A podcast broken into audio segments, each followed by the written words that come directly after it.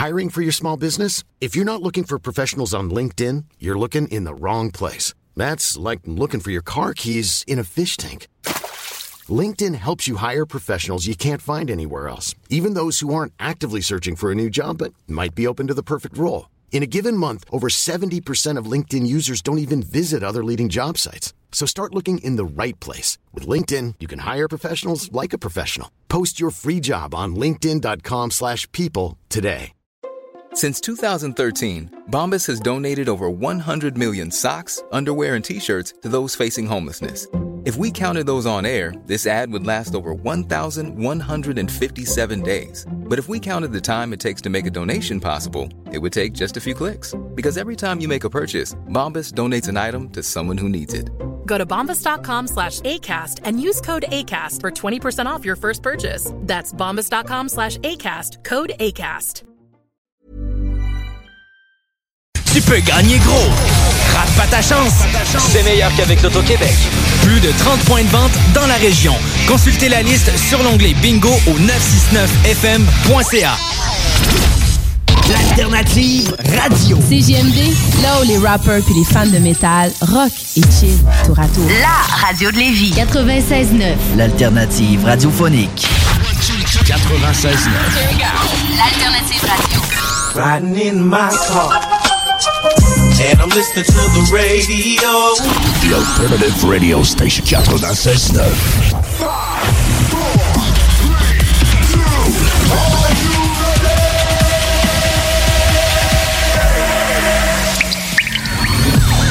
La bulle immobilière. La bulle avec Votre animateur, Jean-François Morin. Jeff, Jeff Morin. Courtier immobilier. Et son co-animateur, Kevin Filion. À chaque semaine, on reçoit des experts sur tout ce qui touche l'immobilier. Et on jase. Des questions, des réponses pour tout ce que vous devez savoir Dans l'univers immobilier. La bulle immobilière.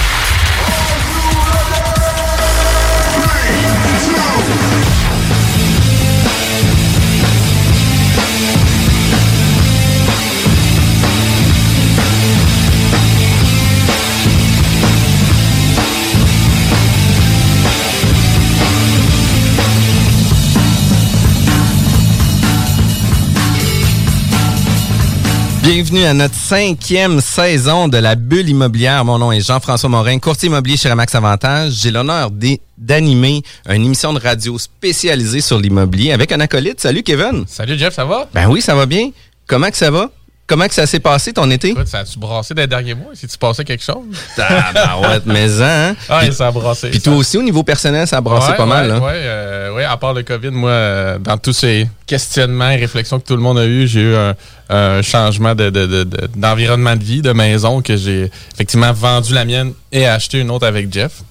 On fait toujours affaire avec le meilleur. Ben ouais. Cliff, euh, je te remercie pour la belle pub placée Ouais, comme ça. là. c'est ça. Mais une des choses qui est vraiment cool sur la nouvelle propriété que tu as achetée, c'est une méga piscine.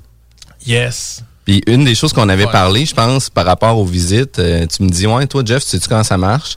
Je suis comme, écoute, pas vraiment. Pas tant. Ouais. moi, je le savais vraiment pas non plus. Fait que, tu sais, juste avant de débuter, je tiens à remercier notre commanditaire pour la saison 2021, qui est Copy Management avec Kevin Pépin. On avait déjà euh, pré-entamé à faire des enregistrements avec lui. Fait que maintenant, on va avoir un sponsor pour toute l'année. Fait que c'est pas seulement juste pour le- la saison d'automne, mais pour toute l'année.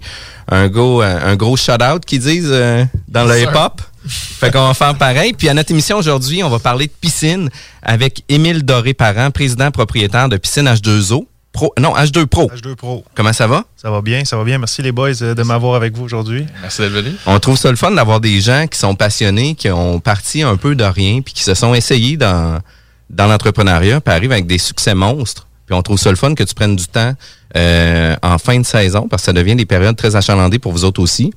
Puis euh, j'aimerais ça que tu puisses nous parler un peu de toi, de où que ça a débuté, ça, euh, Piscine H2 Pro.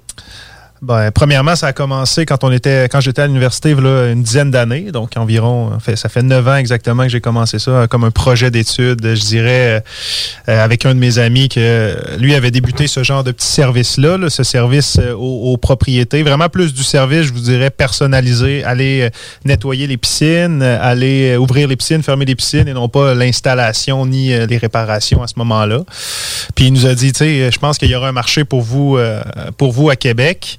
Euh, donc, ça vous tente-tu de faire ça? Donc, on a pris euh, mon, mon ami et moi nos, nos clics puis nos claques, comme on dit. Puis on est allé cogner aux portes. euh, on est allé cogner aux portes dans notre quartier à Cap-Rouge. On a commencé ça euh, tranquillement euh, avec euh, très peu de clients, une 25 clients, je dirais, la première année. On savait pas trop ce qu'on faisait. On nettoyait des piscines. Donc, tu pour vous qui savez pas trop comment. Ben, c'est c'est ça. Ça prend pas un cours classique, mais il y a beaucoup de spécificités qu'on a appris, je vous dirais, sur le tas.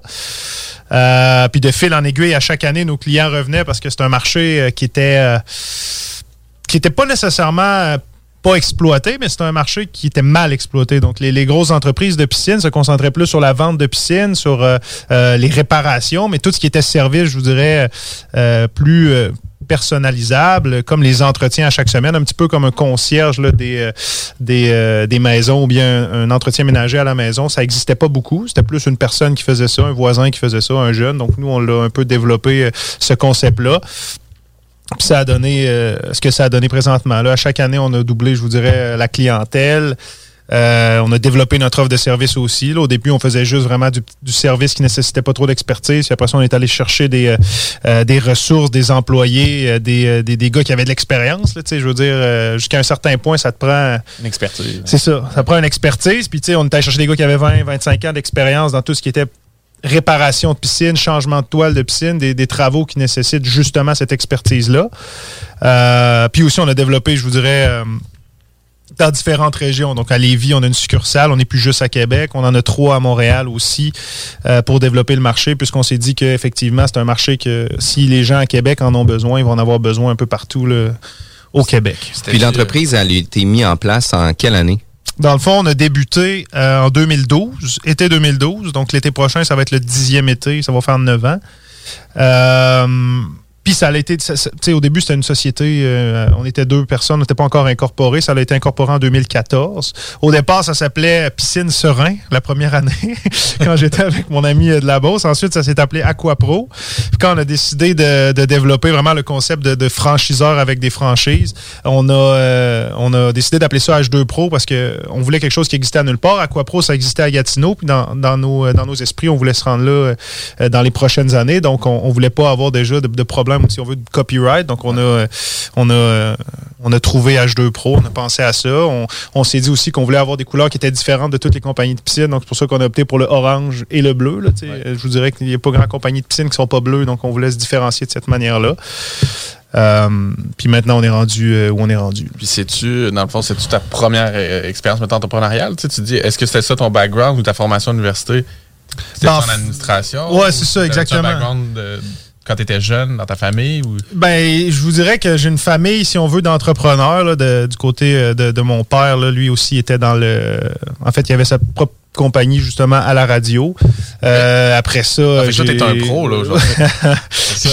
J'ai ça dans le sang, mettons. Puis euh, mon, mes, mes oncles aussi qui ont chacun leurs entreprises. Donc on peut dire que oui, ça vient de ça. Mais moi, principalement, ma force c'était la communication. J'étais au euh, au, euh, au cégep. Donc, euh, je voulais pas aller dans quelque chose que j'avais déjà une, une certaine facilité. Puis, c'était les chiffres qui étaient un peu mon, mon talon d'Achille, si on veut.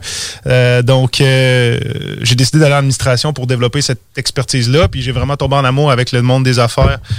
J'ai vraiment tombé en amour avec le, le monde des affaires, puis avec tout ce qui l'entourait. Puis, je savais pas. Tu sais, ça, c'est une chose que pas que je déplore, mais je pense qu'on pourrait beaucoup plus apprendre aux jeunes c'est quoi l'administration. Tu sais, bien souvent, on entend.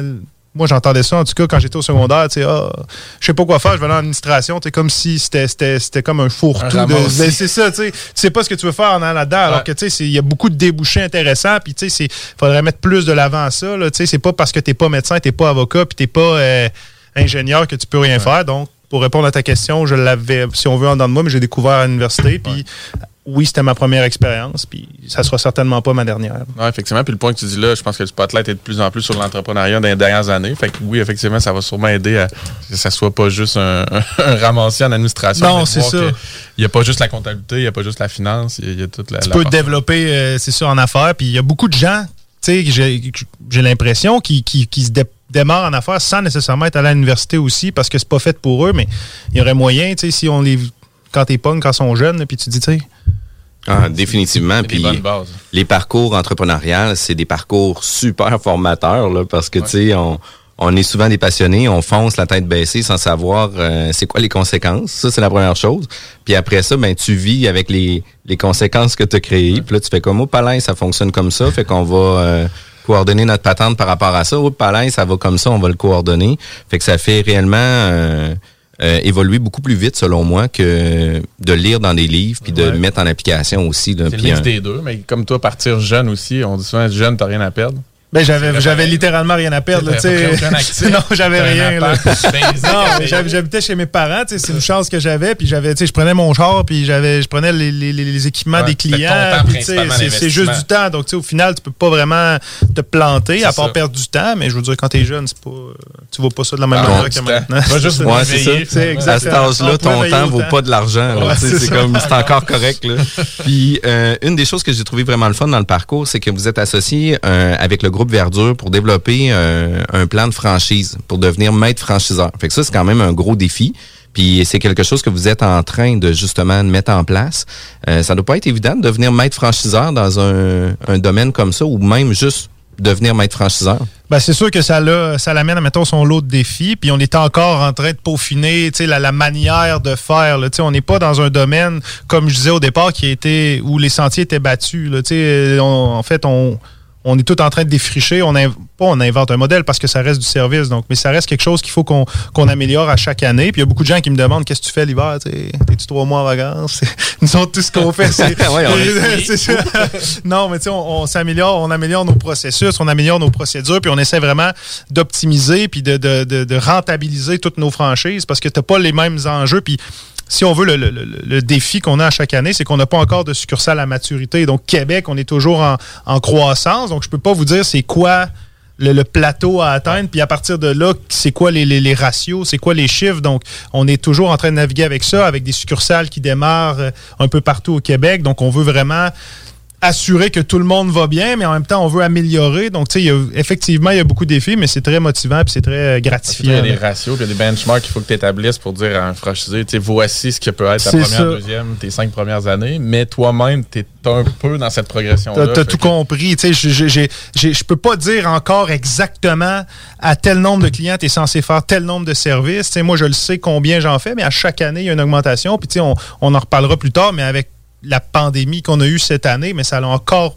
plus augmenté. tu sais, fait Les a- prochaines années vont suivre parce vont que là, il va y avoir de l'entretien qui va venir Ah avec ça. La c'est exactement. C'est- c'est- c'est c'est toujours un, un travail continu. Puis je pense que n'importe quel entrepreneur vit ça. Là, tu sais, à, à moins que tu sais, tes affaires vont bien, tu peux décider de garde, prendre ça un peu plus relax. Mais je pense que c'est- ton devoir si tu veux performer puis tu veux continuer que ça aille bien, de jamais t'arrêter de dire qu'est-ce que je peux m'améliorer, qu'est-ce que je peux faire? Puis c'est vraiment dans cette, cette mentalité-là que mon associé et moi, on, travaille à tous les jours. Tu sais, je pense qu'un des défis importants en devenant maître franchiseur, c'est que les gens veulent s'associer à vous pour deux choses.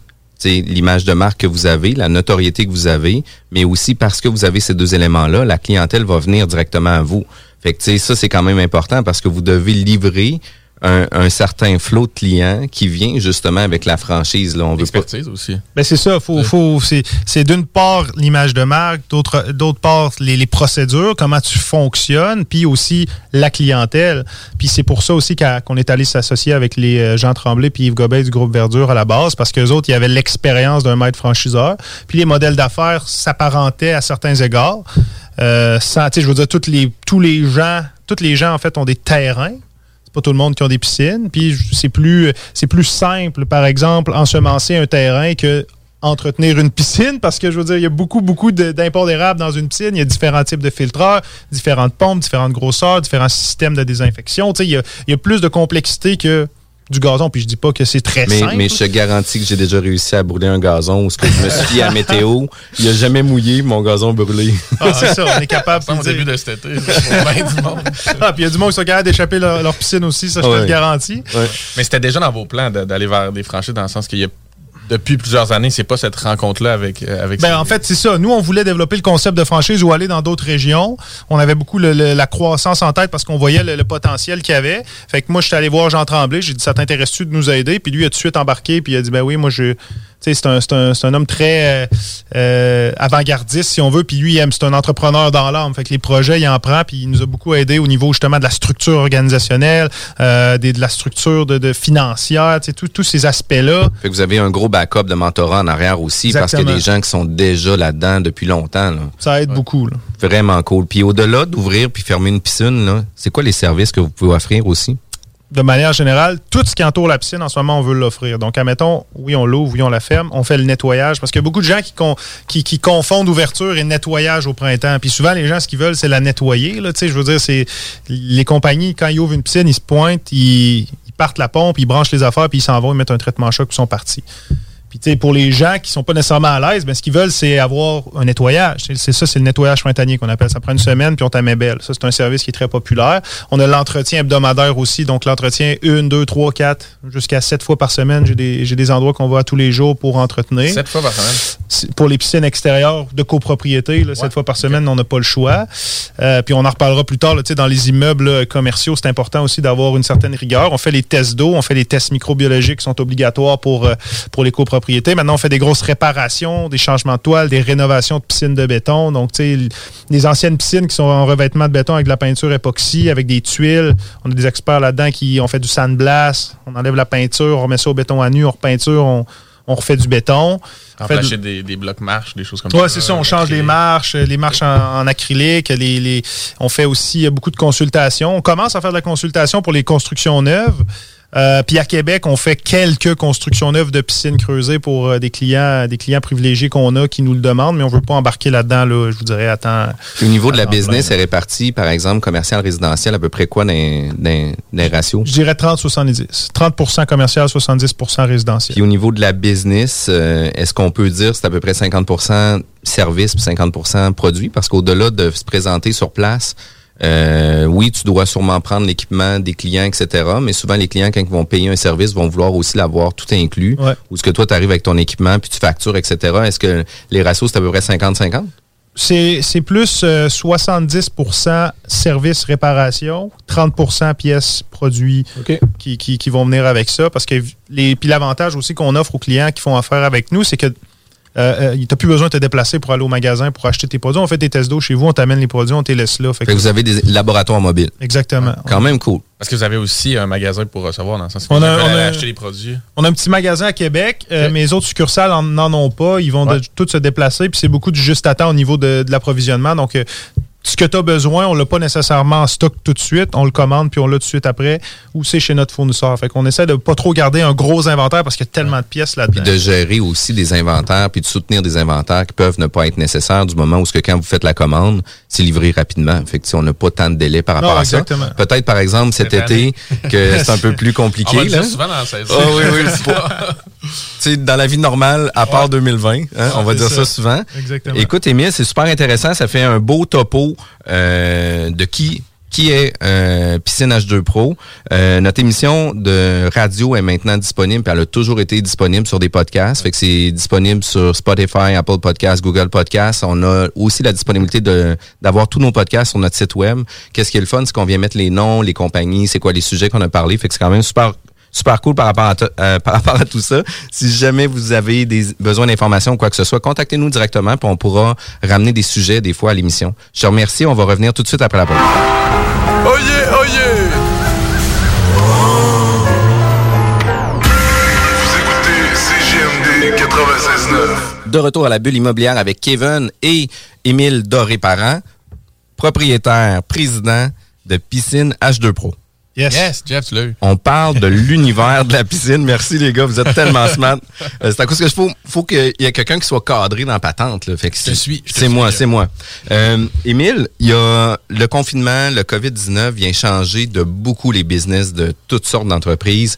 Euh, assurément que des gens qui offrent un service de de, de nettoyage de piscine, d'ouverture, fermeture de piscine, assurément que vous allez avoir un rush prochain- euh, prochainement. Est-ce que ça a eu des impacts, la COVID-19, sur votre entreprise? Euh, ben, comme je disais précédemment, on a toujours une grosse croissance. Fait que je peux pas dire que cette année, la croissance a été plus grande à cause de la COVID. Mais, mais je vais arrêter de taper. Mais je peux vous dire que ça a eu un très bon impact. Ça a eu un gros impact aussi sur euh, mes collègues qui vendent des piscines, qui vendent des, dans tout ce qui est détaillant. Ils ont eu un gros impact. Donc, c'est certain que pour nous qui faisons du service, je suis certain que dans les prochaines années, ça va avoir un impact énorme parce qu'il y a beaucoup de gens qui vont s'acheter des piscines, qui s'achètent des maisons, puis ils vont vouloir éventuellement, ben c'est ça, profiter de la cour. Éventuellement, malheureusement, ça va briser. Puis c'est pas parce que c'est mal fait nécessairement, mais parce qu'avec le gel dégel qu'on a ici, c'est assez, euh, c'est assez difficile sur les installations de piscine. Donc, c'est certain que nous, je prévois qu'on va avoir beaucoup de demandes dans les prochaines années, mais oui, c'est sûr. Cette année, ce qu'on a eu beaucoup, c'est des, des, manques au niveau de l'inventaire. Euh, on a manqué énormément de, de, filtreurs, de pompes, de tout ce qui est équipement pour les piscines. Ça, a été assez l'asile. Euh, Puis oui, je sais qu'il y a eu des gros line-up chez, chez Club Piscine, chez, chez les gros détaillants, Trévis, tout ça, là, à, à l'année longue. Puis je dois m'avouer, là, on a fait partie de ces clients-là parce qu'on était supposé aller à Walt Disney cet été, puis notre voyage a été mis sur la glace on a décidé de transposer notre budget vacances pour avoir une nouvelle piscine dans le cours. Euh, malheureusement, j'habite sur un coin de rue, fait que je suis en processus de dérogation mineure, mais euh, les délais étaient quand même très longs. Puis les délais doivent être encore très longs parce que les détaillants ils ont eu sûrement un boost de vente dans les dernières années. As-tu une idée un peu? Oui, ben hier justement, je parlais avec mon, mon collègue qui construit mes piscines. Puis lui, il me disait que déjà pour l'année prochaine, nous, on en a déjà deux avec, euh, avec lui, mais lui, de son côté, il est déjà rendu à la fin du mois de juin. Euh, au niveau de la construction de piscines neuves. Puis euh, je sais que chez Trévis, chez, euh, chez Club Piscine, où ils vendent beaucoup de piscines hors terre, sont déjà rendus à la fin juillet pour les installations de piscines hors terre l'année prochaine. Donc c'est ça doit pas être typique là, de bouquet. Non, non, non, non, vraiment pas. Au niveau pourcentage de vente, as-tu une idée de ce que ça peut représenter? Tu parles au niveau de, leur vente? De leur vente à eux, oui. Ben, je sais qu'il y avait un article dans le journal la semaine dernière ou l'autre d'avant que les permis de construction de piscines creusées ont augmenté d'à peu près 75% à Québec. 43% à Montréal, donc c'est débile. T'sais. Puis en temps normal, on sait qu'il se, construit à peu près, vent construit 20-25 000 piscines euh, par année au Québec. On est l'endroit en Amérique du Nord où il y a le plus de piscines par habitant avec 16 piscines par habitant. Puis en Floride, c'est 12. Là. Ça vous donne une idée. Là. Fait qu'on est, on est quand même intense. On est vraiment intense sur les piscines. chacun, ça que tu me En fait, non, 16 piscines par, par 100 000 habitants, je pense. Fait qu'admettons, hier, je regardais les statistiques. Puis en 2016, il y avait, euh, si je me trompe pas, 100 000 piscines creusées, puis 300 000 piscines hors terre au Québec, ou 150 000, puis 400 000. Mais au total, c'est à peu près 600 000. Dis-toi qu'il y a de piscines hors terre et creusées, avec un pourcentage, mettons, de 30% creusées, 70% hors terre.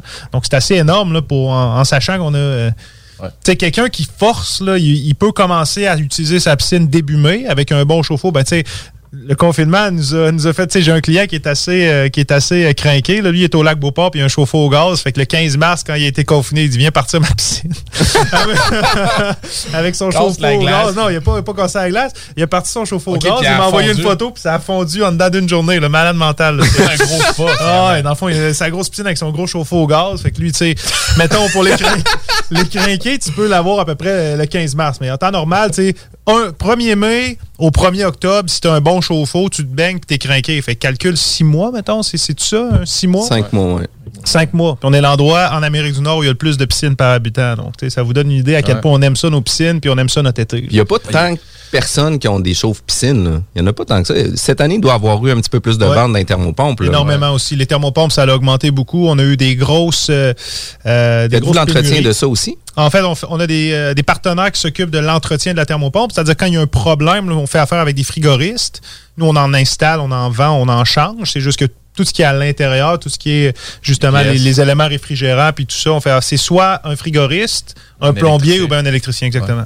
Exactement. c'est ça. Vois-tu, moi, dernièrement, je parlais avec Semico aussi, qui sont ici, ça, sur la rive sud? Je sais des fois tu travailles avec eux. Je parlais avec le propriétaire, puis il disait ce qui arrive aussi pour l'année prochaine, c'est que on peut se permettre de choisir un peu plus nos projets.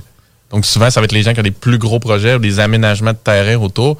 Fait que, tu sais, ça, ça fait peut-être aussi que les gens qui ont des plus petits projets ou une installation plus modeste ben, vont peut-être même avoir de la misère à avoir de la place l'été prochain. c'est ça le phénomène qui se passe. C'est sûr que là, rendu là, ça, dépend, je, dirais, du, mindset euh, de l'entreprise. Je veux dire, il y en a beaucoup qui c'est premier arrivé, premier servi, peu importe le projet, mais quand, quand quelqu'un t'arrive avec un projet d'une couple de 100 000, incluant l'aménagement paysager, c'est sûr que tu auras plus tendance à vouloir euh, l'accommoder. Mais tu sais, Ouais. d'un autre côté, on fonctionne beaucoup plus premier arrivé, premier servi, puis on s'organise selon nos prévisions pour toujours avoir de la place. Puis d'avoir les ressources qui sont Exactement. nécessaires Tu sais, pour Je veux dire, on n'a pas d'excuses. On a tout l'hiver pour engager notre monde pour l'été d'après.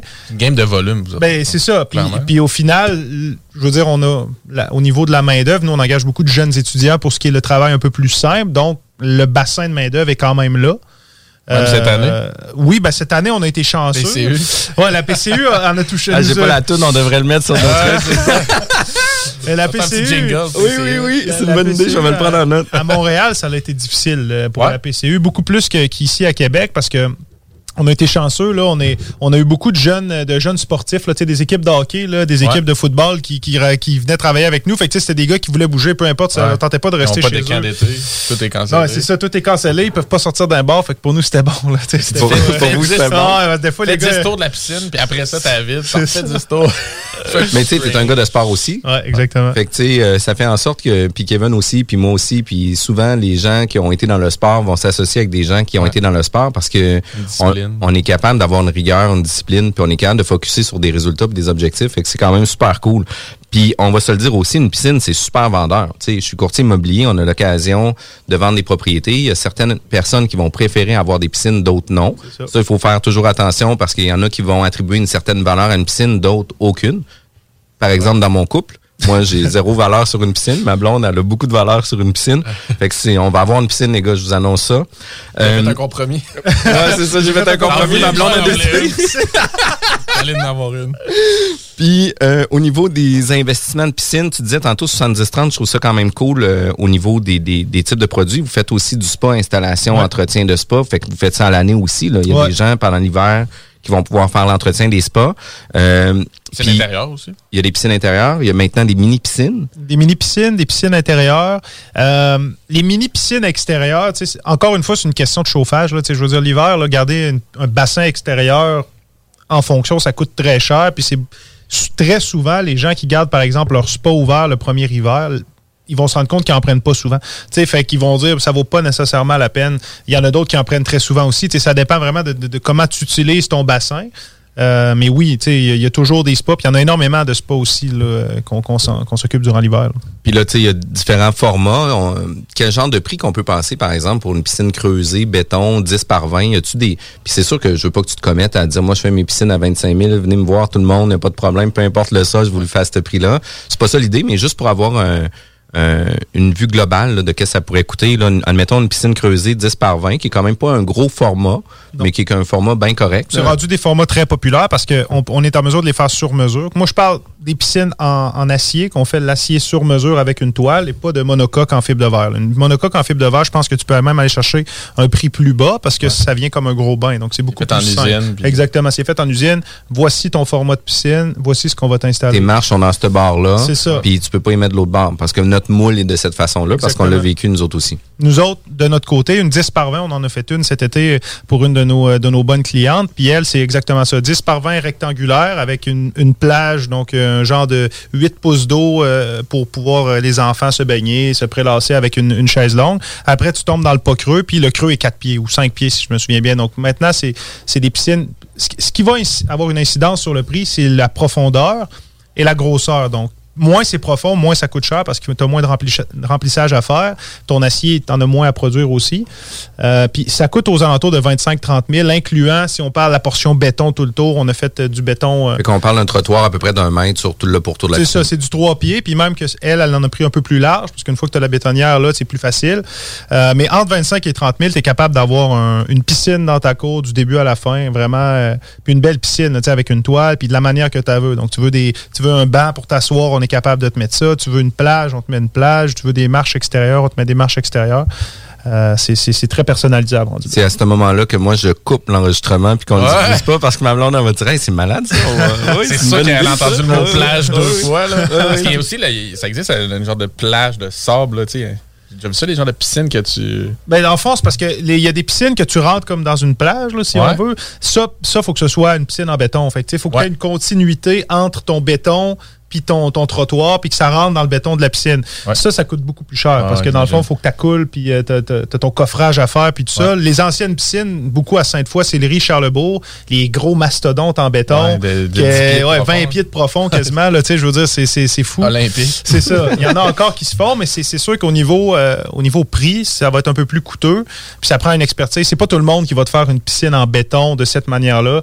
euh, parce que ça prend une C'est moins expertise. la tendance de l'industrie. Exactement. C'est plus vers les petites piscines qu'on s'en Je pense va, pas qu'on veut devenir aussi l'alternative au village des sports. Il faut Ouais. faire la part des choses avec ça. Mais en parlant de piscine béton, euh, tu parles de, de coquilles en, en acier. Il y en a d'autres qui vont les faire en béton-béton. Puis il y a même eu une certaine époque où ce que c'était des piscines municipales quasiment qui étaient juste en béton peinturé. C'est ça. Fait que c'est-tu... euh, C'est le même principe, dans le fond, les piscines que je te parle, c'est comme une piscine municipale, un peu plus petite. Une piscine municipale, mettons, ça va être 40 par 80.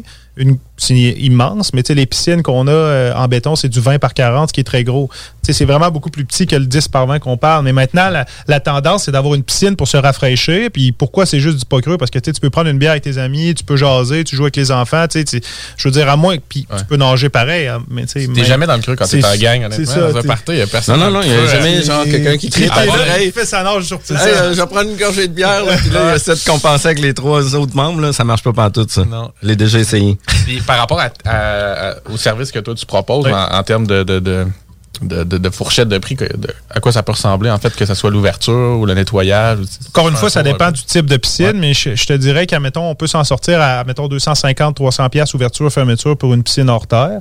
Puis, puis ça monte avec une piscine creusée, une piscine de béton. Plus tu as des cumoirs, plus tu as de choses à faire, ça, ça coûte un peu plus cher. Si 250, 300, c'est 250 pièces ouverture, fermeture, admettons. les deux services. Les deux 200. services pour une piscine hors terre, ça coûte à peu près ça. Donc, c'est pas c'est très abordable. Ouais. Euh, puis après ça, c'est pour les gens qui veulent, par exemple, le package avec euh, l'entretien une fois par semaine, ce qui, est, ce qui est un de nos plus populaires, comme je vous disais tantôt. Ouverture, nettoyage, l'entretien une fois par semaine, on la nettoie, on s'occupe des tests d'eau, puis tout ça. C'est aux alentours de, de, de 1400, 1500 dollars pour une piscine creusée. C'est quand même abordable, là.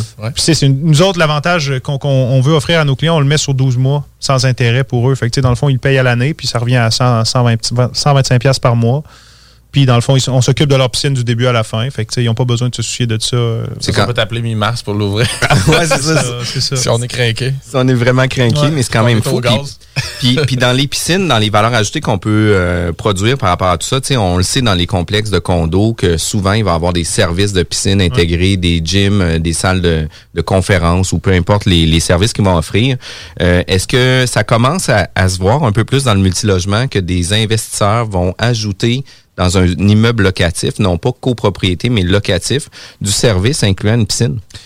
Ce qui se voit beaucoup, nous, on fait affaire avec plusieurs compagnies comme celle-là qui, achètent du multilogement. Euh, c'est de la réfection de piscine. Parce que très souvent, c'est rare qu'on va implanter une piscine, par exemple, intérieure dans une bâtisse parce qu'il faut que tu le fasses au moment de la conception.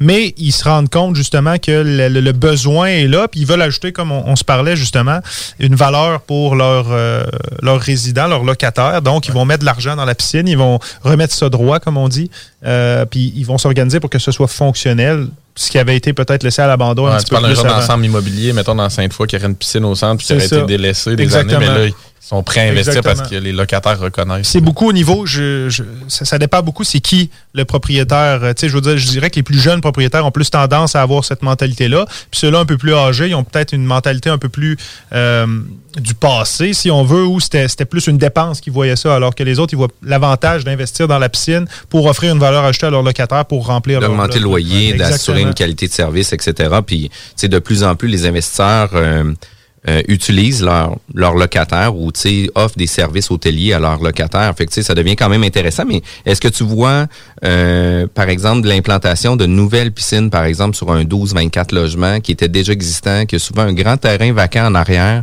Y en a-tu qui commencent à investir un peu pour ajouter des piscines à leur, euh, comme service à leurs locataires? Dans les projets neufs? Ben, sûrement dans les projets neufs, Dans ça les se voit. Non, neuves, ça se voit beaucoup. Dans les plus petits projets, comme tu dis, peut-être. Mais dans les petits projets, j'en vois pas beaucoup. Honnêtement, Pas beaucoup. là, euh, tout ce qui était en anciens blocs, je veux dire, les, les blocs un peu plus âgés, il y en a pas beaucoup qui vont mettre une piscine, rajouter une piscine, parce que c'est un peu le même principe que tu parlais tantôt, comme pour toi et ta blonde. Ils vont faire probablement le pari que leurs locataires, ce soit des gens qui veulent pas nécessairement de piscine ou qui n'ajoutent pas une valeur à faire ça. Alors pourquoi investir pour mettre une piscine alors que je vais trouver des locataires pareils? Mais c'est certain que quand tu construis une construction neuve, un gros projet neuf, tu veux offrir la piscine à tes, à tes locataires ou à tes Ça peut futurs devenir une alternative encore plus intéressante pour que les locataires viennent louer chez vous à un prix plus grand que qu'est-ce qu'il y aurait sur la compétition sur le marché de la revente. Tu sais, ça, c'est quand même... euh, Effectivement. Puis tu sais, tu parlais d'une installation peut-être de 20, 20, 25 000 plus un entretien annuel de peut-être Ah, c'est pas, 2 000 euh, c'est pas si cher, mais un projet de quelques millions. euh, Mais c'est sûr que je ne mettrais pas, par exemple, une piscine 10 par 20 dans un projet de multilogement Ben parce ben qu'à un moment donné, Ouais. ça te prend un certain, un certain volume d'eau pour contenir le nombre de personnes qui vont se baigner. Puis, tu sais, je veux dire, c'est comme le principe d'un spa. Il faut faire attention avec les spas qui sont publics parce que il y a tellement un petit volume d'eau qu'il faut que tu fasses attention. Il faut que tu, tu, tu- tu contrôles ton eau beaucoup plus, euh, beaucoup plus assidûment parce que deux personnes dans un spa peuvent te briser complètement tes paramètres de ton eau alors que deux personnes dans une piscine 10 par 20, tu sais, c'est c'est une goutte dans, dans l'océan. Écoute, c'est super intéressant. Euh, on est obligé d'aller en pause. La bulle immobilière est diffusée maintenant tous les samedis à 11h. On tient à remercier Kevin Pépin avec Copy Management, qui est maintenant notre commanditaire officiel de la, de la bulle immobilière. Fait qu'on devrait avoir plusieurs chroniques à la fin de nos émissions. Si vous désirez écouter tous nos podcasts, vous pouvez avoir accès sur notre site internet jean-françois-morin.ca. Vous écoutez le 96.9 FM Lévis. Vous êtes à l'écoute de la bulle immobilière avec Jean-François et Kevin Filion. Euh, Aujourd'hui, nous, parle, nous parlons plutôt de l'univers de la piscine avec Émile Doré-Parent de H2 Pro Piscine. Ou Piscine H2 Pro? H2 Pro piscine, piscine H2 Pro comme tu veux. En anglais, en français. H2 Pro. Écoute. à Montréal? Comment? Ouais, à Montréal. Les clients anglophones, c'est H2 Pro. H2 Pro. C'est email aussi. Au lieu d'email. Oh! Parce que là, j'étais pas avec les mêmes invités pantoute, là. Gun, écoute, j'aimerais que tu nous parles juste avant qu'on parle de, de Q-Line sur comment choisir, comment faire notre entretien, etc. au niveau des piscines. J'aimerais que tu nous parles un peu des approches commerciales, multilogement versus qu'est-ce qu'on peut voir dans le résidentiel parce qu'il doit y avoir quand même une ligne directrice qui fait en sorte que monsieur, madame, tout le monde qui a une piscine chez eux n'est pas dans l'obligation d'entretenir sa, son- sa piscine de la même façon que les gens qui ont une copropriété, par exemple. Exactement. Ben, les, les bases sont les mêmes. Euh, par contre, quand tu as une copropriété ou un endroit, un immeuble multilogement, c'est difficile de trouver une seule personne ou de payer une personne juste pour s'occuper de la piscine. Donc, ça prend quelqu'un de- de- de compétent qui sait, qui sait qu'est-ce qu'il fait. Il y a quelques règles. Surprenamment, il n'y a pas énormément de règles euh, par le gouvernement pour euh, une piscine avec plus de tant de nombre de baigneurs versus une piscine résidentielle. Par contre, il y en a une qui est importante, c'est de faire faire des analyses microbiologiques, donc pour le E. coli, la turbidité, donc la turbidité, c'est la clarté de l'eau. C'est pour ça qu'il y a les fameux points noirs dans le fond des piscines. C'est quand tu vois plus le point noir, ça veut dire que la turbidité n'est pas bonne euh, dans, ta piscine. Les staphylocoques puis euh, les, les pseudomonas. Donc, c'est toutes des bactéries que tu peux pas déceler avec les machines que nous, on a. Faut que tu amènes ça en laboratoire puis tu sors ton registre, puis tu l'affiches. Donc ça, c'est ce qui est obligatoire euh, pour les copropriétés, puis tous les, les, euh, les bassins qui ont plus de 50 baigneurs. Avec une certaine fréquence, j'imagine. qu'il y a- Exactement. Ça, faut le faire pour, aux deux semaines pour les piscines extérieures, puis à chaque mois pour les piscines intérieures. La même chose pour les spas, puis, euh, puis pour les piscines. Puis dans un cas comme ça, par exemple, vous offrez ces services-là. Quelqu'un qui aurait une copropriété, pas dans l'obligation d'avoir quelqu'un à l'interne qui va gérer ça, pouvoir donner ça à l'externe, puis vous allez faire ces tests-là, puis vous allez laisser les registres sur place, sûrement. Exactement. Ben nous, on a un portail en ligne pour tous nos clients où ils vont aller pouvoir aller chercher leur registre, aller chercher qui a fait quoi à quelle heure, puis avec les produits qui ont été mis. On a mis ça en place justement pour se différencier euh, de, la, compétition. Euh, les autres choses qui sont importantes, c'est pas nécessairement au niveau des services, mais c'est au niveau des, euh, des valeurs de la désinfection de l'eau. Donc, il faut toujours que ton chlore soit entre 1 et 3 ppm dans ta piscine, peu importe euh, le moment de la journée. Donc, c'est pour ça qu'ils demandent toujours d'avoir trois mesures dans la journée. Souvent, c'est les sauveteurs qui le font parce qu'ils sont là. Quand tu n'as pas de sauveteur, il faut que tu tiennes ton registre pareil. Donc, ça prend quelqu'un qui le fasse ou bien nous, on le fait. Évidemment, trois fois par jour, c'est- un peu, selon moi, un peu du zèle dans l'optique où, tu il n'y a pas une compagnie qui va payer pour qu'on se déplace trois fois.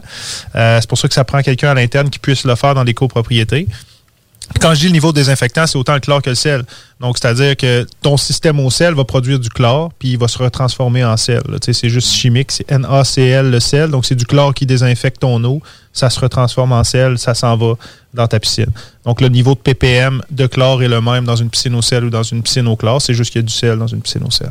Puis quand tu dis il demande, c'est qui? Demande. C'est la santé publique. C'est la santé Donc, dans le fond, la Santé Canada demande qui- à ce qu'il y ait un certain nombre de ppm de chlore en permanence, dans le Ouais. fond, de niveau de désinfectant. Euh, c'est différent ici au Canada qu'ailleurs. Par exemple, en Europe, ils demandent un minimum, minimum, parce que c'est c'est pas nécessairement le désinfectant qui fait qu'il n'y a pas de bactéries dans l'eau. Dès que tu en as un, un minimum, il n'est pas supposé avoir rien dans l'eau. Ici, c'est entre 1 et 3. Maximum 5. Sinon, il faut que tu fermes ton bassin. Il y a quelques règles comme ça qui sont importantes pour, euh, pour les bassins commerciaux. Euh, puis que c'est pas si important que ça. En fait, c'est aussi important pour les bassins résidentiels, mais c'est pas, il n'y a pas de règles euh, strictes. Puis tu sais, comme de l'autre côté, il y a beaucoup moins de risques aussi que les, il y a des variations importantes, par exemple, d'une journée à l'autre, parce que justement, il y a sensiblement toujours le même usage, le même nombre d'utilisateurs, etc. Fait que, tu sais, ça doit pas varier tant que ça, là. Encore une fois, c'est ça. Ça dépend si, si un piscine extérieure, il fait vraiment chaud, ben là, il faut que tu en mettes un peu plus. Mais puis encore plus s'il y a eu 50 baigneurs dans la piscine. C'est pour ça que ça prend euh, ça prend une rigueur dans l'entretien de tout ça. Puis euh, c'est pour ça que les gens, y arrivent des fois qu'ils perdent leur piscine quand on parle du résidentiel, parce qu'il y a beaucoup de facteurs qui vont influencer sur la, qualité de ton eau. Ça part de la filtration de ta piscine, ton filtreur, l'orientation de tes jets, ta pompe. Euh, quel niveau de désinfection, le chlore, après ça, si ton pH n'est pas correct, ton chlore ne fait pas assez effet, ton niveau d'alcalinité dans ta piscine, peut-être que tu as un tuyau de boucher. Il y a plein de facteurs qui sont là euh, qu'il faut que tu analyses avant de dire, bon, mais c'est ça ton problème. C'est pas toujours juste de mettre une pelletée. Hein. Non, c'est ça. Il y a bien des gens que mon eau avait trop, vont mettre une pelletée de chlore. J'ai échappé ma piscine. Ah oui, mais c'est ça. C'est ça. Ben, écoute, moi, j'ai eu un spa pour une histoire de genre deux ans. Puis je pense que c'est juste ça que j'ai fait pour réparer ou remettre le, le l'eau potable. Il a ben, pas plus potable, c'est normal parce que ah tu as tellement un petit bassin d'eau que c'est pas long que ça vire. Ça peut virer vert, ça peut virer jaune, ça peut virer euh, complètement trouble en dedans de. Ah, puis tu peux avoir la peau qui pique aussi après avoir pris un spa, effectivement. Puis en parlant de ça, euh, au niveau entretien, puis je trouve ça euh, super pertinent que tu parles de ça, du chlore, du sel, etc. Mais semble qu'il y a des mythes urbains qui disent Ah, prendre du sel, c'est beaucoup moins d'entretien que le chlore, etc. etc. C'est-tu vrai ça? Ben, c'est vrai que le sel il, est autosuffisant en termes de, chlore parce que le sel ne va pas s'évaporer comme le chlore. Le chlore, tu mets une poque, tu mets une pelletée, deux jours après, il n'y en a plus dans ta piscine. Le sel, il va toujours rester dans ta piscine. Donc, c'est comme un processus de. Euh, ça décante ben oui, plus lentement. En fait, il, ne s'en va pas à part si de l'eau s'en va de ta piscine. Donc, il se retransforme toujours. Il, se retransforme toujours. Donc, tu mets ton sel, logiquement, tu as toujours du chlore dans ta piscine. Le problème, avec, si on veut, les, méthodes de vente du système sel, c'est qu'il faut que tu t'occupes autant de ton eau. Il faut que tu t'occupes de ton pH autant. Il faut que tu t'occupes de ton alcalinité autant. Parce qu'au final, si tu t'en occupes pas, ton eau va être belle, mais elle sera pas idéale pour tes équipements. Tes équipements vont briser plus vite. Ça, tout va corroder autour beaucoup plus vite. Puis, un système sel n'est pas nécessairement fait pour tous les types d'équipements. Surtout ce qui est plus âgé. Quand on parlait des piscines en béton tantôt, il y a des grosses armatures d'acier là-dedans. C'est vraiment pas bon parce que ça va tout corroder. Il y a des grosses piscines que les tuyaux sont, sont en cuivre encore. Là, fait qu'il y a des tuyaux à un endroit qu'on a vu une piscine intérieure. Les tuyaux avaient tout percé à cause du système au sel parce que les gens s'étaient fait conseiller un système au sel sans qu'il y ait eu une expertise qui a été faite sur place avant. Donc, c'est à faire attention. Mais oui, c'est vrai que quand tu as un système au sel puis que c'est... Euh, c'est bien entretenu, si on veut. Tu, vérifies ton eau pareil. Tu n'as pas besoin de mettre du chlore à tout bout de champ. Mais ça reste que le faut que tu t'en occupes pareil. Puis au niveau de piscine, est-ce qu'on prend plus une piscine en béton monocoque, euh, en béton avec des parois en acier, en béton complète ou une monocoque, par exemple, comme en fibre de verre ou des choses comme ça? Parce que ça a été une grosse une grosse vague cette année. Là. Les gens disaient, écoute, tant qu'à payer 30 000, je vais payer 15 000. Puis je vais avoir un bassin pareil à la maison, etc. Mais on ne sait pas les preuves de la durabilité au fil du temps, etc. Est-ce que c'est des bons produits? Qu'est-ce que tu conseilles par rapport à tout ça? Bon, ben, les piscines en béton, premièrement, ça, a été éprouvé. Là. Ça fait euh, des, dizaines d'années. C'est les premières piscines qui ont été faites. Donc ça, c'est certain que c'est éprouvé, mais c'est beaucoup plus onéreux au niveau de la construction puis au niveau de l'entretien aussi. Parce qu'il faut toujours, il faut faire un, un, un sablage du béton aux 10 ans à peu près. Il faut peinturer aux 2-3 ans. Donc, on parle des frais assez élevés. Une piscine en acier, donc avec des panneaux d'acier qu'on fait sur mesure, comme je parlais, comme nous, on, privilégie, avec une toile, c'est ce qui est le, meilleur des deux mondes. Tu peux avoir la forme que tu veux. Tu mets ta toile, il faut changer la toile aux 10-15 ans à peu près. C'est un entretien qui est normal. ça peut représenter combien, par exemple, piscine 10-20, une toile? C'est ça, c'est ça qu'on s'est parlé tantôt, 25-30 000. Non, euh, je parle de la toile seulement quand on a ah, besoin de la changer. Juste changer la toile, je te dirais euh, entre 3 et 4 000. 3 4 000. Changer la toile. Parce que le, tantôt, 25-30 000, je l'avais suivi cette partie. C'est ça. c'est ça. Changer la toile, c'est à peu près, à peu près ça. Au 10-15 ans, un 3-4 000. Puis pour une grosse piscine, c'est à peu près 5 000. On va donner des, euh, des chiffrons. Euh, puis après ça, quand on parle d'une monocoque en fibre de verre, ça dépend beaucoup du terrain aussi. Puis là, pourquoi ça coûte moins cher? C'est parce que tu amènes la, structure, tu la, tu la mets dans le sol, mais tu n'as pas la même préparation de terrain. Donc, si ton terrain, par exemple, il est très. Euh, il n'y a pas un bon drainage, mais ça, se peut qu'il y ait des problèmes avec ta piscine en fibre de verre. Euh, la tuyauterie ici n'est pas faite de la même manière. Puis des fois, tu as beaucoup de jets. Donc, ça, ressemble à un spa. Puis un spa, c'est beaucoup, beaucoup de. Très ardu à réparer parce que tu sais pas où ta fuite. Tu as 10 000 jets. Une piscine en fibre de verre, ça peut arriver comme ça. Quand c'est une belle préparation de terrain, tu creuses ton, ton, ton sol comme il faut, tu mets ta pierre nette en masse, tu mets beaucoup, beaucoup de pierres nettes. C'est ça qui est important.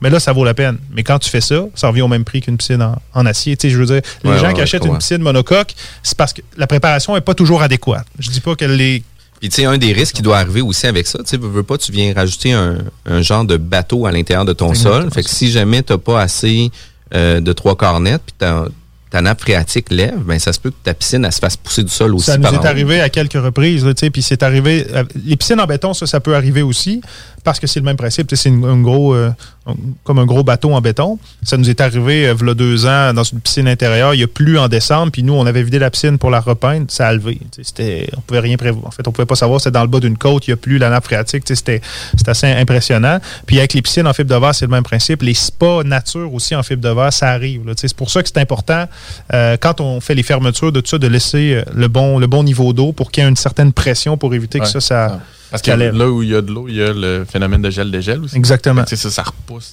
Exactement, ça repousse. Puis tu sais, c'est plus c'est plus touché, si on veut, les piscines en fibre de verre, mais ça reste des bons produits quand on choisit la bonne chose.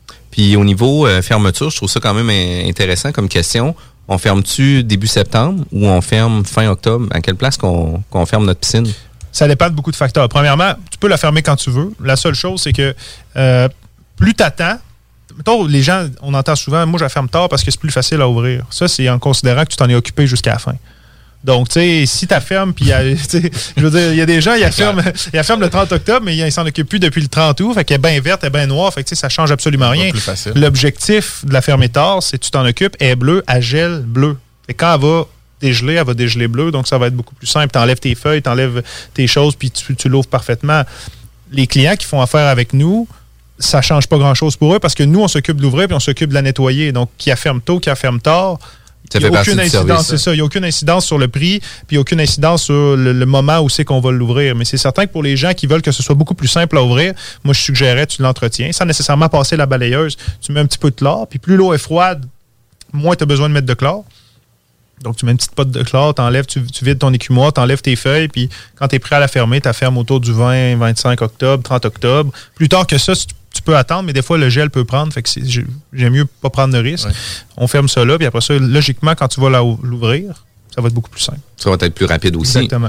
Tu sais, à place d'attendre une, une semaine sûrement après l'ouverture, quand vous faites l'ouverture, avant que l'eau soit bonne, ça etc. Prend, ça prend entre 7 et 10 jours, dépendamment encore une fois de la filtration. Le sable dans le filtreur, est-ce que ça fait longtemps qu'il a été changé? Est-ce qu'il y a beaucoup de stabilisants dans l'eau? Souvent, il y a beaucoup, beaucoup de facteurs. J'arrête pas de dire ça, mais c'est vrai. Il y a beaucoup, beaucoup de facteurs. Pas juste, par exemple, il y a assez de chlore dans l'eau? Il y a plein, plein de choses qu'il faut penser euh, quand on ouvre une piscine. Et au niveau thermopompe, euh, au gaz ou électrique? C'est sûr qu'au niveau du prix, à l'achat, une thermopompe va coûter plus cher, mais tu vas sauver énormément d'argent. Une thermopompe au gaz ou un chauffe-eau au gaz, euh, ça coûte moins cher à l'achat. C'est instantané. je veux dire, tu, peux chauffer ta piscine, elle est à 70, mais une heure après, elle va être à 85 à cause que c'est très, très puissant. C'est juste que ça coûte très cher de gaz. Une thermopompe, à l'achat, ça va coûter, coûter beaucoup plus cher. On parle d'une thermopompe électrique. Une thermopompe électrique. Parce qu'un chauffe-eau électrique, tu as des petits chauffe-eau avec un élément électrique, que l'eau passe dedans, puis ça chauffe. Ça, je veux dire, ça coûte très cher d'électricité, ça chauffe vite comme un chauffe-eau au gaz, une thermopompe électrique. Là, ça va prendre l'air ambiant pour réchauffer ta piscine. Donc, c'est plus long, c'est juste que tu vas garder un niveau plus stable. Ça va coûter beaucoup moins cher d'électricité durant l'été. Puis sur une piscine creusée, on met une toile ou on met pas de toile? Je me suis déjà fait dire, écoute, tu te fais poser une piscine creusée, le commande, mais pas de toile là-dessus. Là. Toile solaire? Ouais sais, moi, je parle en, tant que, que, gars qui, qui, nettoie les piscines puis qui veut qu'il soit propre. Là, mettre une toile solaire, c'est vraiment un calvaire parce que tu l'enlèves pour nettoyer ta piscine, tu remets toutes les cochonneries qui tombent dedans. Donc, tu sais, pour ça, c'est vraiment pas, c'est vraiment pas l'idéal. Est-ce qu'il se développe quelque chose plus rapidement ou tu ben, en fait, tu, des fois, tu vois pas. Ça nous est arrivé aussi cette année à un, de mes, un de mes gars. La, la cliente, elle sort, on va se baigner, ça va tu par le fun. La toile dessus, il enlève l'eau est verte en dessous. On le voyait pas parce qu'il n'y avait pas eu assez de chlore, donc l'eau était virée verte. Fait que, tu sais, c'est sûr que ça nécessite un petit peu plus de chlore, mais pour garder la chaleur, ça donne un, une, bonne job, mais ça, ça dépend de, de chaque personne. Chaque personne, s'ils veulent la dérouler à toutes les fois, la remettre à toutes les fois, puis ça leur dérange pas que des petites saletés tombent, c'est sûr que ça. Puis ça existe-tu, ça, des toiles liquides? Ça existe. C'est un liquide que tu mets dans l'eau. Euh, je te dirais que la, la- la- la- la performance de ça n'est pas nécessairement énorme, mais ça peut bien fonctionner. Ce qui existe aussi, c'est des toiles électriques euh, qui, qui, qui se dé... En fait, Un panneau, un là. panneau qui se déroule, que tu peux marcher là-dessus. C'est sûr que là, on n'est pas dans les mêmes gammes de prix, puis c'est du sur-mesure, mais c'est le genre de choses qui peuvent se faire aussi. Donc, à chaque fois que tu te baignes, tu, l'en- tu, tu la remets par-dessus.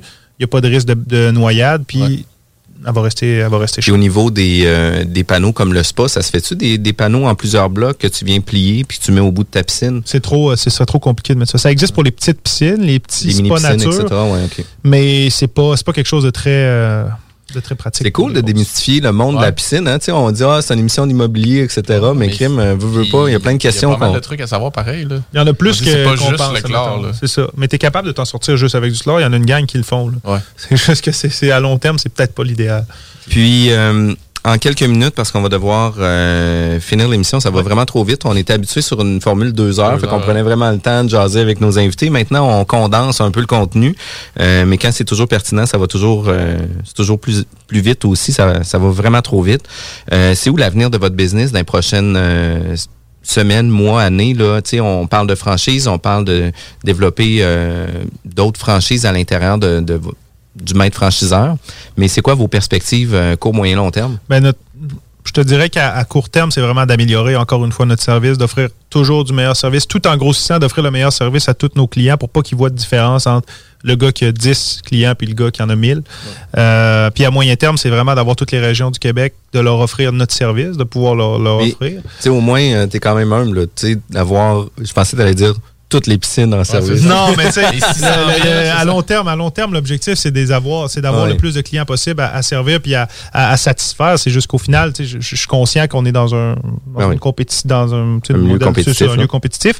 Euh, mais c'est vraiment de desservir tout le Québec, éventuellement le Canada et peut-être ailleurs, parce que tant et aussi longtemps que les gens vont vouloir ce service-là, que notre modèle va bien fonctionner, que notre programme va suivre. On fait des améliorations, on veut faire des, des algorithmes pour faciliter, si on veut, la gestion des opérations parce que c'est beaucoup de voyagement.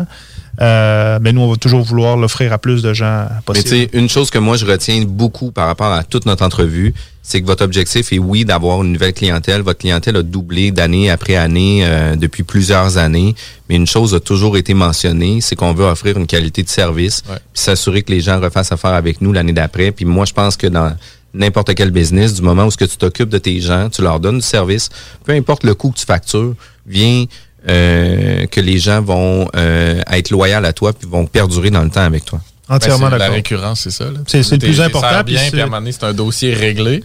Mais dans ça, leur tête, tant que ça va bien. C'est ça. Puis, tu peux puis filer. même quand ça va mal, parce que tu as une piscine, c'est de l'eau, il y a quelque chose, des choses qui coulent. tu C'est la manière que tu réponds à ces, C'est à ces, à ces, à ces problèmes-là. Tu les gens, c'est vrai, comme tu dis, qu'ils aiment ça. euh, faire, tu je- on a quand même une certaine proximité. tu On est dans le cours arrière des gens. là. Des fois, ils sortent en bobette avec un café. tu Je veux dire, on voit un peu, on voit un peu de tout. tu Je veux dire, c'est à cause, c'est que t'as été poli avec les c'est ça. parce qu'il y en a qui c'était rien. Non, non, c'est ça. Mais c'est c'est un peu ça aussi. Écoute, Émile Doré-Parent, euh, propriétaire, président de Piscine H2 Pro, un grand merci de nous avoir démystifié l'univers de la Merci, piscine. Je trouve ça vraiment très cool. Juste après la pause, Kevin Pépin vient nous parler avec Copy Management. Merci beaucoup tout le monde. Passez une belle journée. Bye bye. L'alternative. De l'attitude, du brassage, du niaisage, Du vice. de l'info, du débat, des blagues, du sérieux. Le talk à CGMD. Incomparable. Salut tout le monde, on est au chronique euh, Copy Management avec Kevin Pépin. Comment ça va, Kevin? Ça va bien, euh, Jeff. Et toi, Kevin? Yes, sir. Toujours. Deux Kevin euh, dans la pièce aujourd'hui. Pour le prix. Toujours en minorité. euh, C'est toujours pareil bon. dans nos familles. hein. maintenant, on est euh, en minorité dans nos familles, Kevin. Ouais, ouais. Avec euh, trois enfants, ça va vite. Puis quand on va à l'épicerie ou quoi que ce soit, ben euh, c'est les trois autres qui Ouais, viennent la, la- la journée passe vite. Euh, Kevin, on a parlé de divers sujets. Aujourd'hui, on va parler de la modélisation de son équité. Euh, c'est quoi ça, la modélisation de l'équité? Ben, en fait, l'équité, c'est, ça veut tout simplement dire votre valeur nette. Donc, quand vous faites de l'investissement immobilier, vous avez la valeur de, votre immeuble plus toutes les dettes associées à l'immeuble. Ce qui reste à la toute fin, donc les actifs moins les passifs, eh bien, c'est l'équité, c'est la valeur nette. Et cette équité-là va croître à chaque année. Donc, puisque vous avez des, je veux dire, vos, vous avez des opérations, vous, continuez d'encaisser des revenus, vous continuez d'augmenter euh, vos revenus, vous avez des dépenses de, vos des dépenses d'opération de votre immeuble, eh bien, il va y avoir un bénéfice annuel qui va faire augmenter votre équité.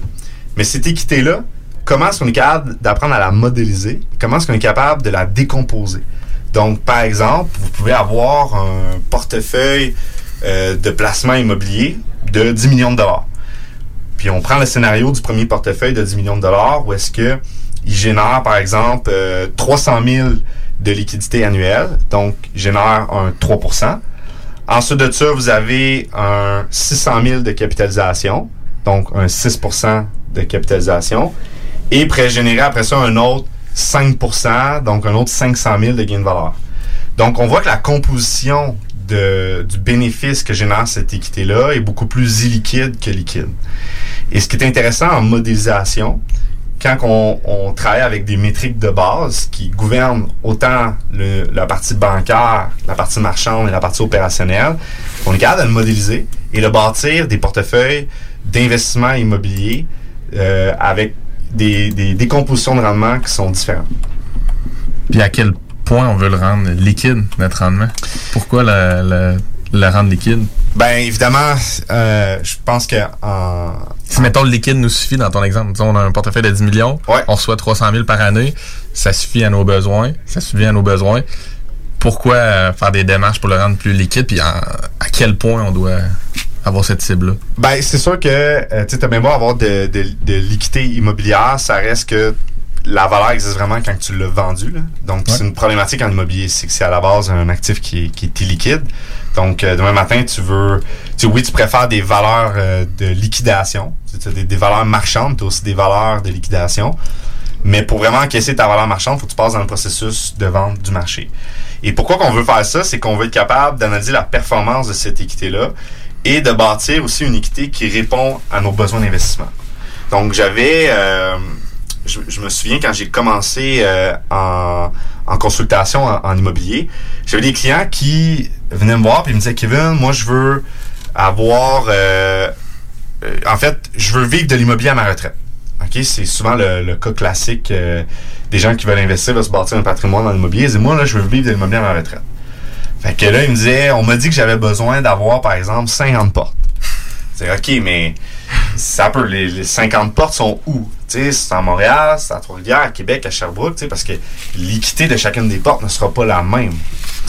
Et là, plutôt que d'y aller en nombre de portes, je posais plus la question, ben, as besoin de comment de liquidité? C'est quoi que tu as besoin? C'est quoi ton coût de la vie à ta retraite?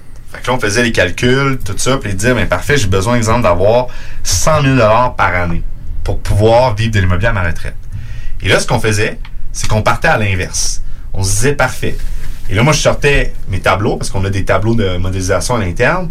Et là, je suis capable de dire, ben écoute, si tu veux, mettons, avoir une équité qui génère, euh, mettons, 10% de cash on cash, donc qui, par exemple, notre exemple de 10 millions va générer 1 million par année, ben ça te prend X nombre de portes, financées de telle manière, à tant de dépenses d'opération, avec un taux d'intérêt de temps, puis ça, tu peux aller dans X marché. Puis là, on était après ça de monter puis de dire, mais finalement, ça te prend pas 50 portes, ça t'en prend peut-être juste 40. Mais ces 40-là, c'est du neuf. Donc, si tu prends du use, ça va t'en vendre 70. À cause que, justement, tu vas pouvoir aller mettre une dette qui est moins performante. Donc, tu vas avoir, par exemple, un service de la dette, un paiement hypothécaire qui est plus élevé. Donc, tu vas avoir moins de liquidité. Donc, le, le bénéfice sur ton équité va être moins liquide. Et c'est là que ça devient intéressant parce que dans la modélisation de l'équité, on est capable de vraiment réfléchir et de prendre des décisions d'investissement en fonction de si je place mon argent dans ce projet-là, ça va augmenter mon bénéfice annuel de mon portefeuille. Donc, par exemple, j'ai une équité de 10 millions, je place 2 millions dans un projet, il va me générer 20% de retour sur l'équité globale, donc liquidité, remise en capital et gain de valeur. Mais euh, si je fais ça, je vais rendre la composition de euh, mon bénéfice total de tous mes placements plus illiquide ou plus liquide. Et là, ça permet vraiment de, suivre et de prendre des décisions d'investissement en conséquence. Et les gens seraient étonnés de leur calcul de retour sur équité, seraient étonnés de, voir que euh, même quand ils disent hey, mon, mon immeuble il génère beaucoup de liquidité, mais quand tu le regardes d'un point de vue retour sur équité, il aurait été mieux. En fait, il serait mieux de vendre l'immeuble simplement d'aller s'en acheter un autre. Là. Euh, donc, c'est là que ça devient pertinent. Ouais, c'est un peu ça. Ma question que je te posais tantôt, à quel point il faut le rendre liquide? Je voulais t'amener voir justement le fait que euh, ta capitalisation, oui, c'est une épargne forcée d'un sens, mais si tu la ramènes dans tes poches, justement, tu la rends plus liquide, ben, tu peux probablement investir sur un autre projet. Fait que si c'est en phase de croissance, j'imagine que c'est plus intéressant justement de, de rapatrier tes billes puis de pouvoir générer peut-être en te revirant un pourcentage beaucoup plus élevé euh, euh, que le pourcentage que ton prêt hypothécaire avec ta capitalisation. là. Exactement ça. Et ce qu'il faut comprendre, c'est que c'est pas parce que le bénéfice, pas parce que ton retour sur équité est plus illiquide que liquide que c'est une problématique. Tu l'as bien dit, ça dépend de ta phase. Exact. T'es où dans ta phase de, de, De croissance, de maturité, c'est ça. Exactement. Donc, c'est sûr, quand tu bâtis un portefeuille où est-ce que tu fais juste faire euh, de la valeur ajoutée, donc tu achètes juste des, des immeubles pour créer de la valeur, euh, ben, d'aller mettre une dette qui est super optimale puis qui va rendre ton bénéfice super liquide, ça sera pas du jour au lendemain. Il y a un processus à faire et ça, ça, ça peut prendre du temps. Donc, oui, clairement, tu peux voir au départ d'un portefeuille d'investissement immobilier. Euh, puis on parle vraiment d'un portefeuille privé, là, pas d'un portefeuille qui va être euh, sponsor de, de dizaines et de dizaines de, de millions. Euh, tu peux voir parce que bon, on a des capitaux pour faire un projet. Bon, on fait ce projet-là, notre bénéfice, notre retour sur équité va être beaucoup plus liquide que liquide. Mais dans le temps, on va l'amener à X pourcentage. Et ce qui est vraiment incroyable avec ça, c'est quand tu travailles en modélisation de cette manière-là, c'est qu'après ça, on est capable. Nous, on a une charte qu'on a bâtie à l'interne. On fait juste changer les variables de cette charte-là. On a comme une base de métriques qu'on utilise. Puis avec cette base de métriques-là, on est capable de dire, bon, mais si tu mets toutes ces métriques-là, ben, ça va te donner un retour sur équité globale de temps. Puis ta composition va être de temps liquide, temps illiquide, puis temps, temps en capitalisation, puis temps en gain de valeur. Et ça, c'est... euh, en fait, on l'a principalement développé quand on a dû faire des gros projets de, de construction neuf, où est-ce que là, il fallait être capable d'imaginer un bâtiment qui n'existe pas, puis que tu as juste une image 3D. Fait que tout ce que tu sais, c'est le nombre de portes, tu sais la qualité des logements, et tu as une image 3D. Donc, comment est-ce que tu bâtis, comment est-ce que tu arrives à une euh, à tes valeurs locatives? Comment comment est-ce que tu arrives à vendre à tes investisseurs que ce projet-là va donner tant de rendement? Parce que là, tu n'as aucune certitude, tu n'as rien, tu n'as pas de coût de construction. Euh, tu peux savoir dans le marché à peu près comment est-ce que les gens ils louent, mais c'est pas parce qu'ils louent euh, de cette manière-là que c'est comme ça faut que tu fasses ton projet. Et c'est là qu'on a vraiment fait de la recherche, puis on a appris à modéliser notre équité. On s'est bâti une base de métriques qu'on utilise. Et moi, aujourd'hui, tu me donnes un nombre de portes avec euh, la qualité des logements qui sont dedans. Évidemment, le, Hi, I'm Daniel, founder of Pretty Litter. Did you know cats tend to hide symptoms of sickness and pain? I learned this the hard way after losing my cat, Gingy. So I created Pretty Litter, a health monitoring litter that helps detect early signs of illness by changing colors, saving you money and potentially your cat's life. Pretty Litter is veterinarian developed, and it's the easiest way to keep tabs on your fur baby's health right at home. Go to prettylitter.com and use code ACAST for 20% off your first order and a free cat toy. Terms and conditions apply. See site for details.